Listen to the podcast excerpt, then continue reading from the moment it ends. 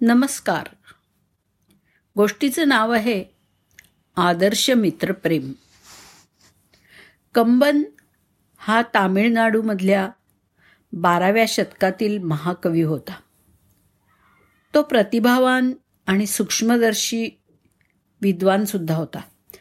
त्याला ओटुकुत्तन नावाचा मित्र होता.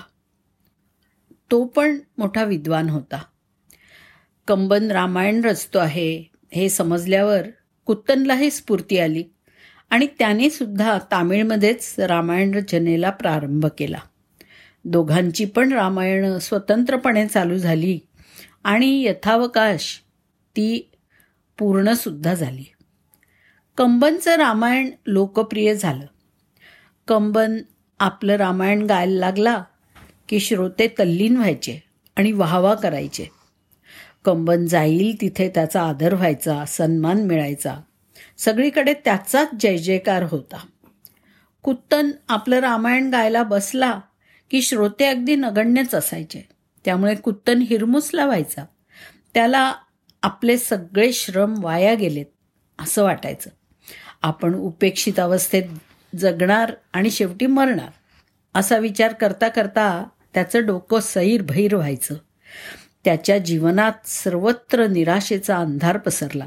मग एके दिवशी कुत्तंनी स्वतःच रचलेलं रामायण जाळून त्या रामायणाची राख अंगाला फासून गोसावी बनायचं असं ठरवलं. ही वाईट बातमी कंबनच्या कानी गेली. तो धावत पळत मित्राकडे पोचला.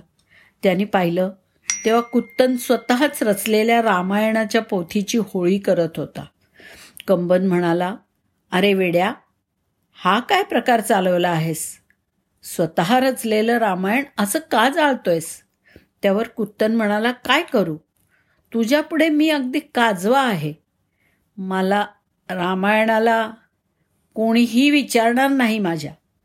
ते धूळ खात पडेल. त्यापेक्षा ते जाळलेलंच बरं. कंबननी कुत्तनचा हात पकडला. तेव्हा कुत्तनच्या रामायणातला उत्तरकांड तेवढं जळायचं बाकी राहिलं होतं. कंबननी ते स्वतःकडे घेतलं. कंबन कुत्तनला म्हणाला वेड्या तू माझा मित्र आहेस ना? हा स्वाहाकार करायच्या आधी मला बोलायचंच तरी. आता मी सांगतो ते ऐक. तुझं रामायण लिहून पूर्ण झालेलं आहे.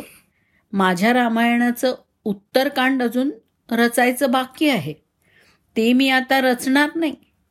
माझ्या रामायणाला तुझं हे उत्तरकांड जोडीन म्हणजे रामायण पूर्ण होईल लोक तुला आणि मला रामायण करते म्हणून ओळखतील.